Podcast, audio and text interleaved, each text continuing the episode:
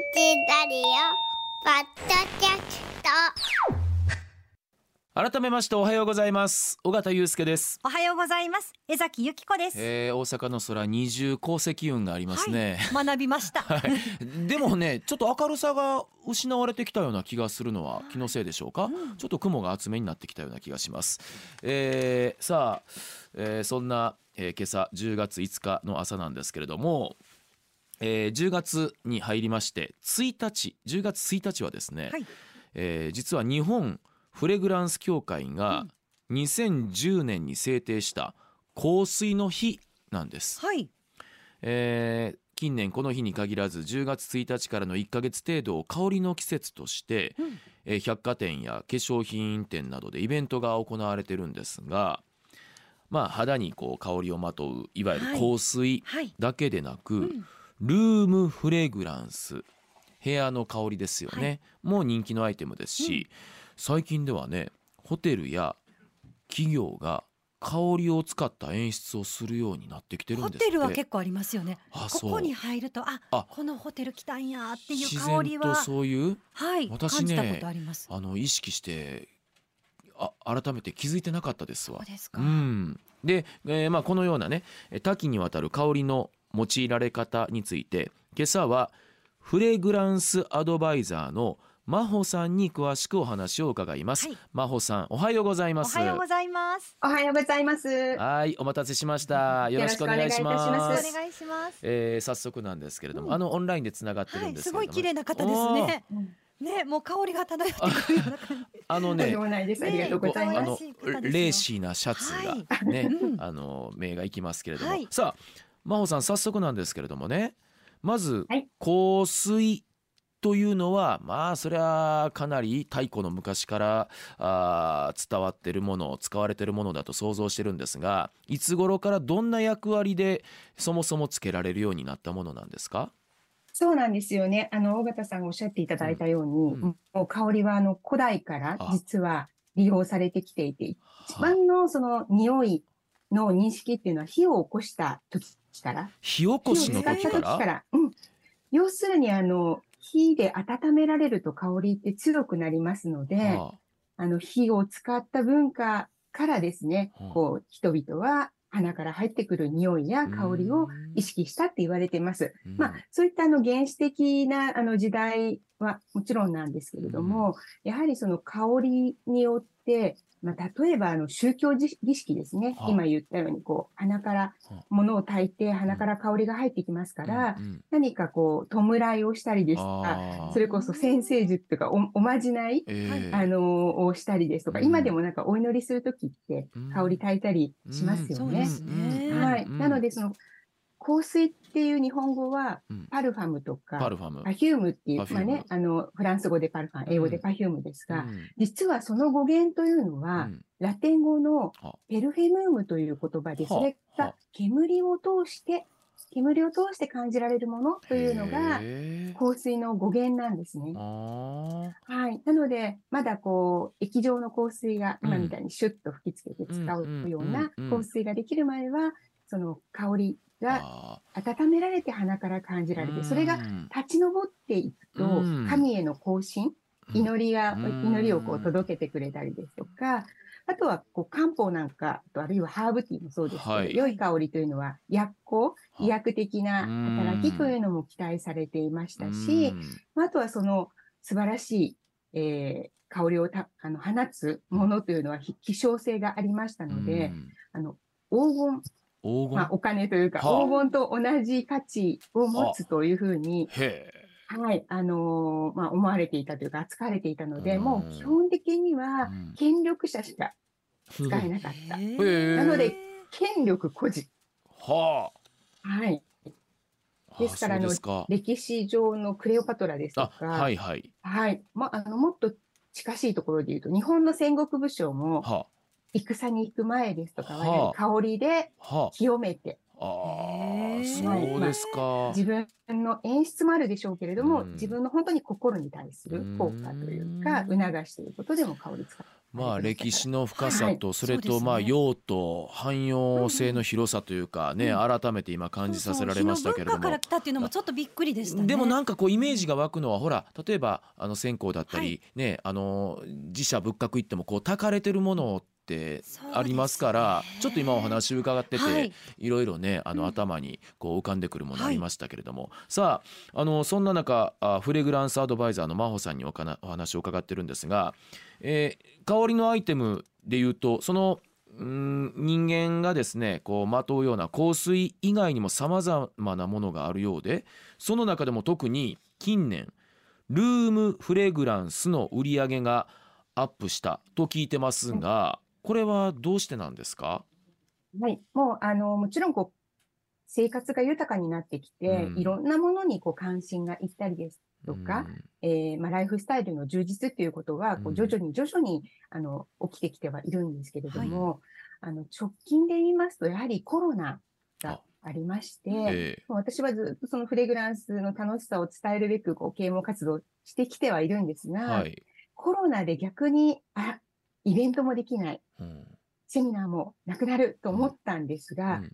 逆にステイホーム、外に出られないですとか、はい。あるいはお家でじ、あの、お一人でうん。時間長く過ごすような方々も増えてきてしまいましたし、うん。ストレスも、あの、未曾有のね、今まで経験したことがないような、ストレス下に置かれる中で、うん。皆さんいかにその外に出ずとも、うんどこか旅をしたかのような気分転換が図れたり、うん。やはり少しでもその気持ちを安らげたり、うん。あの、和ませたりというところで、香りの力、今までもこう香りって当たり前に存在していたんですけれども、うん。あの、マスクをするようになったら、こう、いい香りが鼻から入ってくるっていうのがどんなにありがたく、確かに、あの、気持ちの良いことかということに、もう一般の方が本当に体感的に、ええあの、気づいていただいて、もう、あの、日本人でもともと空間に漂う香りって大好き、まあうん、高文化もありますし、うんうん。先ほどのお線香の話もあったんですけれども、うん。そこで、あの、ルームフレグランスというのが、うん。まあ、肌につけるまではいかなくても、はい。やはりいい香りに囲まれていたいというところで、うん。ものすごく需要が高まりました。そうなんですよね。あのそれで言うと、なんとなく香水は逆に昔は興味があってはいつけてる方、で、ええ。お土産であげたりもらったりすることもあったけれどもどちらかというと体につける香水というよりも最近はねこのルームフレグランスの方がどんどんどんどん勢い増してきてるなっていう、確かに印象はありますよね。私も。ねヨガする時とかにルあー。ームフレグランスでちょっとアロマの香りとかしてると気分上がるんですよ。それこそそんなおしゃれですね。ねそんな昔はね、というよりも芳香剤とかそっちの方向でしたもんね昔よはね。えーさあ、はい。でルームフレグランスといえばなんですが、えー手元に実は阪神の百貨店の梅田本店で大人気のルームディフューザー C キューブで販売されているセント・オブ・ザ・ワン・テラスという商品がありましてでしかも今回ははい。あの阪神タイガースが優勝しましたその優勝記念で作られた特別なデザインのものをご用意いただきました、はいあら阪神百貨店阪神タイガースコラボですか、すごいですね。さすがですね。えーちょっと私も長年この仕事をしておりましたが、そういった、あの、コラボ企画というのはななかなかレアだと思います。は これ阪神百貨店さんならではなのかな、い、恐れ入ります。ちょっとなんかウイスキーみたいですね。あのこのボトルはね。ね重厚感があって。うん。であの、うん。ちょっと今早速ですからはい。ちょっと匂わせてもらいますよ。香らせてもらいますよ。あえ？これが？阪神タイガースコラボ？の香り。ちょっとフローラルっぽいのかな。うん。華やかな香り。うんうんうん。あなんかあ阪神百貨店のそっかそっか、そもそも香りに、うんうんうん。あのボトルを阪神タイガース仕様にしたってことだよね。そっか阪神百貨店のあの2階に上がった時のあの香りね。あのね昨日これ私これ。真帆さん私知らなかったんです、はい。阪神百貨店よーく顔出してます行ってます、ううろうろしてます。阪神百貨店さんの香りっていうものがあってこれだったんですね。うん。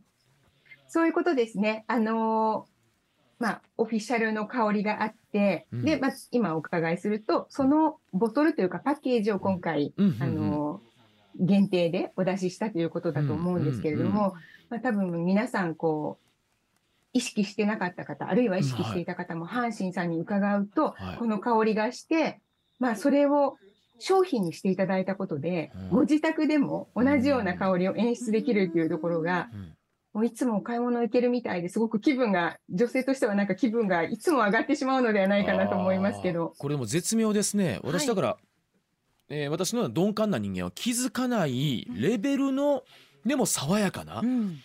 これ何系の香りって言ったらええんやろね。本当になんか邪魔しない爽やかな香りですよね。でもその邪魔しないっていうのはすごく重要ですね。うん。あの、大勢の方、香り大好きな方もいれば、少しそうですよね。苦手な方もいらっしゃいますので、あの、あ、意識がいて、あっと気づくぐらいがう、ん長くその香りをこう愛していただけて、うんあの、気づいた時にはいい感じ。まあ気づかない時があってもいいというのなんかが、華やかでちょさですよね。っとこうお花を感じさせるようなそういう香りなんですけどうんそんなにこう存在は強調してないですもんうね。んあのまあそのうんさじ加減がさすがなんでしょうね。そうあのね、えーちょっと話ずれちゃいますけれども、私の身の回りの最近の香りで言うとやっぱり柔軟剤なんですよ。うん柔軟剤のもうなんかこういかにもこう洋洋物のこ濃いやつはちょっとギョッとするんですけど、はい。できるだけナチュラルなやつがねね。いいなと思うんですけど、あうん。このなんかこうナチュラルなラインに入ってるのが置いちゃいますね。はい。うん。で置いとけるんですよね。今皆さんこう紙につけて香りがしやすいようにご覧いただいているかと思うんですが、あはい。空間の香りのいいところはこう実際は香りを放つ、まあ、スティックとかうん。置き型のものからうん。空気を伝わってくるのでもっと柔らかく、うん。あのー気にせずあ。使うことができると思いますね。うん。こうやってはい。あの、ねあのし浸されたものを嗅ぎに行くわけじゃないわけですもんね。はいその時のこう人の流れとかにもよってもあそうか。香り方で変わってきますもんね。はいでね今お伝えしたようにこの香りが阪神百貨店の2階の入り口付近の香りらしいんですが こういうことって今巷でいろいろあ行われてるというか気づかぬうちに仕掛けられてるんですか、はい、実はあのーそうですね、やはり21世紀を迎える頃は。から、あの、本当に、まあ私のその活動なんかもそうなんですけれども、徐々に日の目を見てきたというか、え21世紀ってことはじゃあもう20年ほど経ってるってことですよ20ね年ぐらい経ってます2000年ね。界隈ですから、はい。ははい。徐々にあの、いろんなところでいい香りを、うん。先ほど尾形さんがおっしゃった、こう、芳香剤、嫌な香りあ、を、こう、目立たなくさせるっていうことではなくて、うん。あの、もうクリーンな世の中になってますので、うん。清潔感のある、まあ、うん衛生面行き届いたあの時代ですから、うん。嫌なものに蓋をするとかごまかすための香りではなくて、うん。綺麗なものにさらにそれぞれのこう雰囲気とか気分に合った香りをあの使う時代というところに追いついてきて、えっ、と、芳香剤ではなくてルームフレグランス、うん。こうお部屋を香水にするみたいな、うん。あの考え方、あるいはこのホテルですとか、えーおしゃれなショップ、あー。またまた企業さんでもですね、企業もですか？エントランスの部分、はい、エントランスの部分ですとか、あの、ちょっとこう、憩いの、あの、スペースなんかに空間的な香りを、あの、いい香りを漂わせて演出するというところが、あの、まあ、徐々に徐々に高まってきている。えーだからこの阪神百貨店さんのような百貨店であったりホテル、うんで企業のエントランス入り口もはいマンションもあったりしますよね。あマンションも？あそうなんです。あそうなの？はい。え、さきさん、すごくもう、さっきのね、ヨガでの香り使いとかも、結構達人ですね。あでも達人香水は使ってないんですよ。対香水は使ってないんです普段けど。香水は使わないけれどもでも香りは好きなんで。そう、いろんなところで生活に方にもは取り、ルームフレグランスいいですよねう。うんんはい。でねあの本当に今お話伺ってるとどちらかというと香水というはい自分につけるものからねそうやってあのいろいろ違う形でねルームフレグランスのように広がりが出てきてるなと思うんですが、あのちょっと、えー元に戻りますがはい今回は、まあ、その自分の肌につけて楽しむ香水というのもさまざまな機能や使い方があると伺ってるんですが。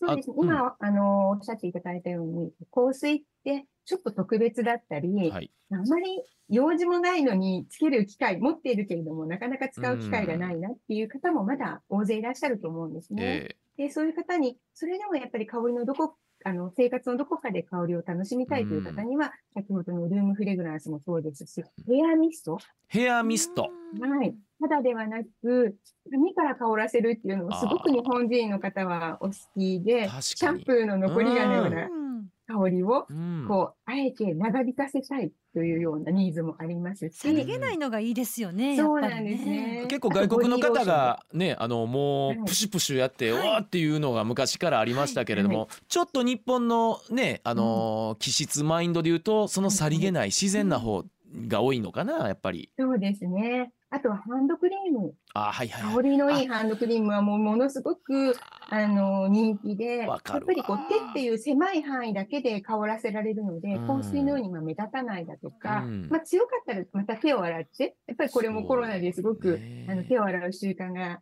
あのつきましたので、まあ、洗うごとに保湿のケアにもなりますし、都度いい香りをこう自分の顔の周り、お手元だけで確認して強かったらまた洗って、うんまた変えることもできますから、うん。あのこれは女性だけではなくて、もう最近は男性もものすごくあのハンドケア、うん。香りのいい、うんあのうんハンドクリーム売れています。うん、あので真帆さんは今プライベートサロンを運営されてると聞いてるんですがこれはどういうところなんですか、そうですね。あのーまあ、もちろん百貨店さんに行くといろんな素敵な商品たくさん販売してますから、うん。そこにいらっしゃるプロフェッショナルな、あのー方々にお問い合わせしていただければいいんですけれども、まあそういったあのブランドの垣根を超えたりうん、例えばお値段もすごくハイブランドが欲しい方から、うん。まあ、手頃なものが欲しい方まで、えーなかなか売り場ですとその全部が揃っているということがないので、ん。えーお客様のこうご要望に合わせてどういう香りがあるかというのを、うん。パーソナルでご提案させていただく、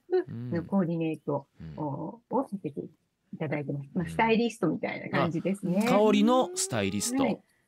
素敵なお仕事ですね。面白いですね。あまりこう周りで聞いたことなはい。いね、分野ですけれどおかげさまでおそらく、まあ、ちょっと世界でも早いあの試みで、うん。逆に私がこういうことを始めてから海外のハイブランドさんでもお、そういったそのブランドの中にの商品には限るんですけれども、えあの、コンサルテーションして香りをご提案するっていうのが、各社様でも取り入れていただいたりしてますので、そういったスタッフ様方のトレーニングも、はい、お手伝いしております。パイオニアじゃないですか？うん、先駆者ですね。で、その香りのスタイリストでもある真帆さんがですね、今回我々の香りを選んでくださってます。はい。えー実は今回ね、あのー自分をどう見せたいかっていうのを事前に回答させてもらって私尾形と江崎さんに合う香りを真帆さんに選んでいただいてます、はい。じゃあまず私尾形からいきましょうか、えー私はですねまあもうあの等身大普通に見られたいんですと、はい。でまあどちらかというとちょっと黙ってると、まあ、色もちょっとね焼けてますし、ちょっと怖がられることもあるので親しみやすいまあ普通に見られたいという、あの感じだったんですけれどもそそういうふわっとしたイメージでも選んでもらえるわけですか？もちろんです。ありがとうございます。うんあの、実際にはうん、本当にこう、近くで、あのー、ムードをあ。見せていただいたり、もちろん今はこう、あ。オンラインもあるのええええで、すごくこう、お話、ね、はい声だけではなくて、ええ。雰囲気伝わっていただきやすくて、うんうん。その方の、例えば香りの好みもそうですけれども、ああ。の、まあ、そういうことにとらわれるよりも、うん。ご自身が使った時にどういう気分になりたいかだとか、今お話ししていただいたようなうん。演出的なところから、ーうんあの、香りをお選びするお手伝いをしています。で、岡田さんに関しては、はまあ、先ほどおっしゃっていただいたようなコンセプトでしたので、ええ。まあ、そこをこう、キーにしながら、は私の方でプラスさせていただいたのがおお二人とも共通なんですけど、朝のエネルギーだとか、はいはい一日のスタート、香りのもうこう、時間によってちょっと使い分けたり、季節で使い分けたりすることうんもできますので、うん。お二人にはやはりこう、朝のエネルギー、朝のスイッチングっていうところをあキーワードに、ああの、はい。特に、尾形さんはやっぱりこう、ちょっとね、日焼けもされた、はいあのムードっすておっしゃられてたので、うん。なんかこう、太陽のエネルギーあをいっぱい嬉しいです感じさせてくれるような香りをあ。お選びしました。じゃあこれちょっと早速、はい。ぜひ。おなるほど。えなんか爽やかですねこれかなり。はい、今ご覧いただいている一つ目は何でしょうか？えー、ライジングウェーブフリーサンシャルドネ？フリーサニーシャルドネ？あサそうなんです。ニーって入ってる。そうなんです。サニー、太陽ですね。はいライジングウェーブという、まあ、まあの、波うんというね、あの、意味の持つブランド名なんですけど、はい。そこからフリー、サニー、シャルドネということで、うん。あの、どういうコンセプトかというと、そのブドウ畑にはい。太陽がいっぱい当たっていて、そこに吹き抜けてくる爽やかな秋風のような、イメージなんです。あの真帆さんその言語化が楽しいです。ありがとううございます。ん、あのうん香りって言語化するの難しいなと思ってたんですけどそのイメージを言われると一気にこうあの腹落ちしてくるというあかりがとうございます。あのね本当にね、こう、くんくん嗅いで選んでもいいんですけど、やっぱりこういうコンセプトとか、はい世界観っていうのをお伝えしたくて、あの、コンサルテーションさせていちょっとただいて江崎さん僕のちょっとあの似合ってください。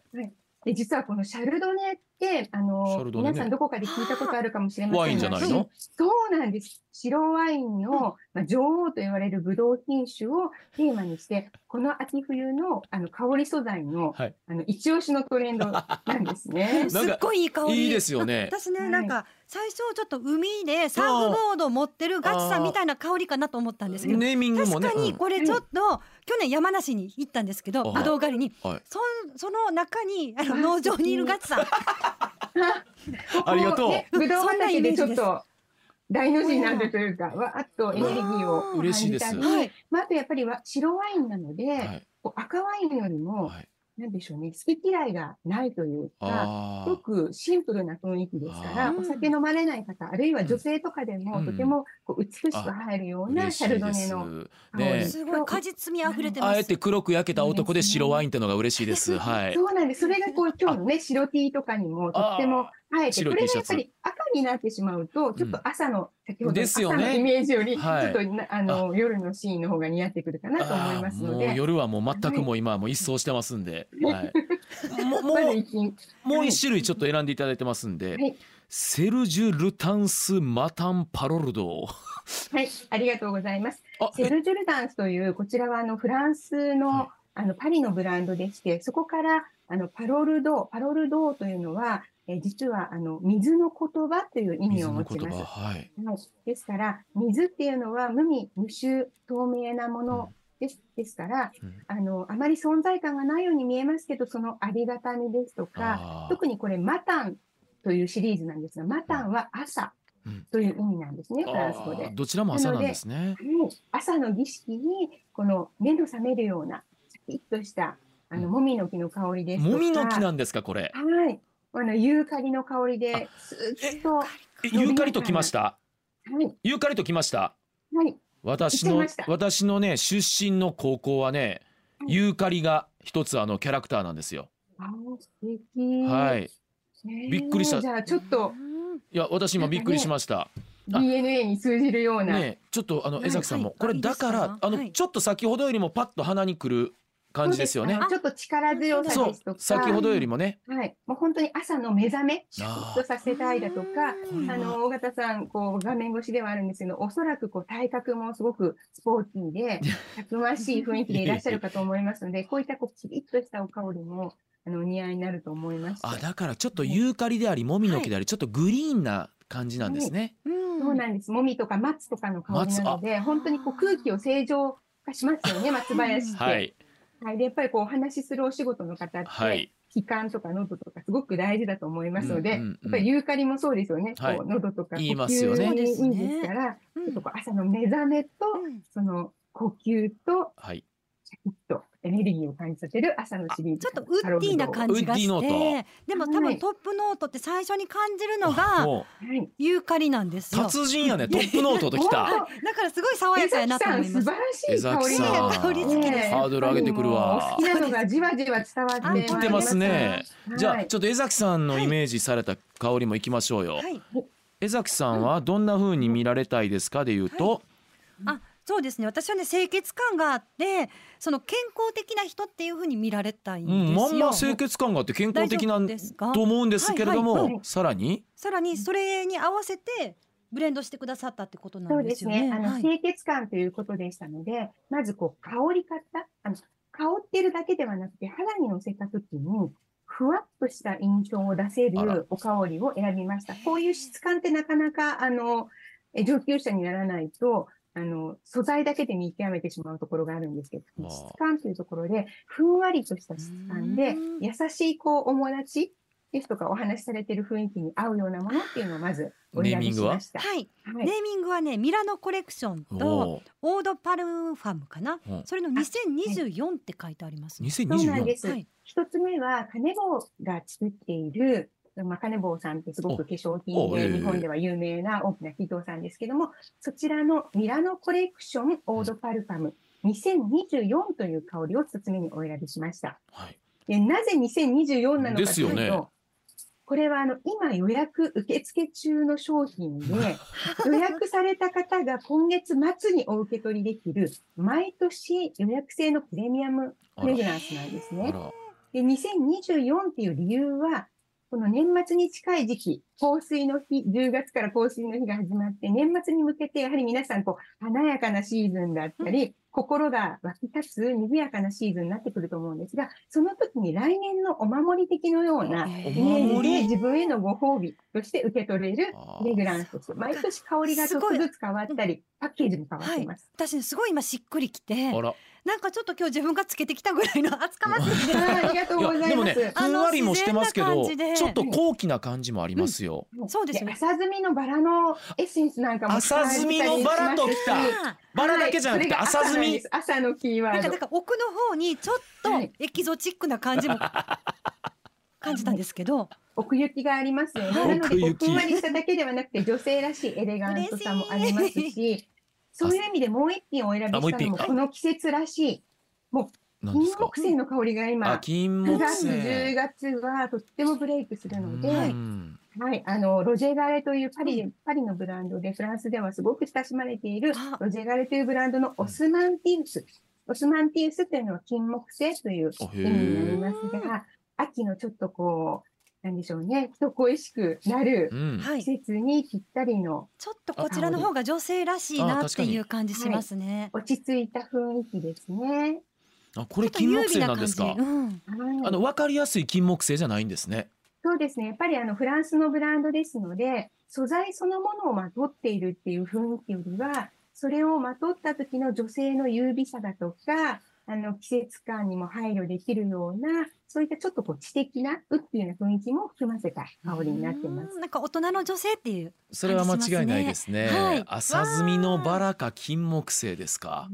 でもうこの金木犀のスマンティウスも、はい。本当にあの肌につけていただくと、あの遠くに香らない質感なんです。うん。なので、まあ、ちょっとこう、ニーズから、あの、江方さん、あんまり香水を肌につけるっていうのがお得意ではないのかなというふうに感じましたので。つけていても、こう、周りの方にこう強く届かないような、うん。ふっと自分だけが漂ったり、自分のパーソナルスペースに入ってきた方に、ふっと届けるようなお香りというそれ一番嬉しい。自分が楽しみたいんだけど、周りの人にあんまりそれがこう、うんねね。いいと思ってもらえないかもしれないなっていうのもあっうてつけてなかったんですけど。ぜひ夜ヨガの時にオスマンティウス、秋の夜長のヨガ。夜ヨガに、そうです夜ヨガ。ふっとうん。空間に、あの、漂わせて呼吸していただくといいかもしれません。わあこのいや今日はね真帆さんのこの言語化がちょっと引き込まれましたよね。うん喋る仕事してるんですけどうん。そうなんやっていうね、うん。的確なあの表現でしたよね。ねありがとうご面白いな、ざいますはい。だからあのこんな風に例えばね例えばですよモテたいだとかうん。明るく見られたいだとか、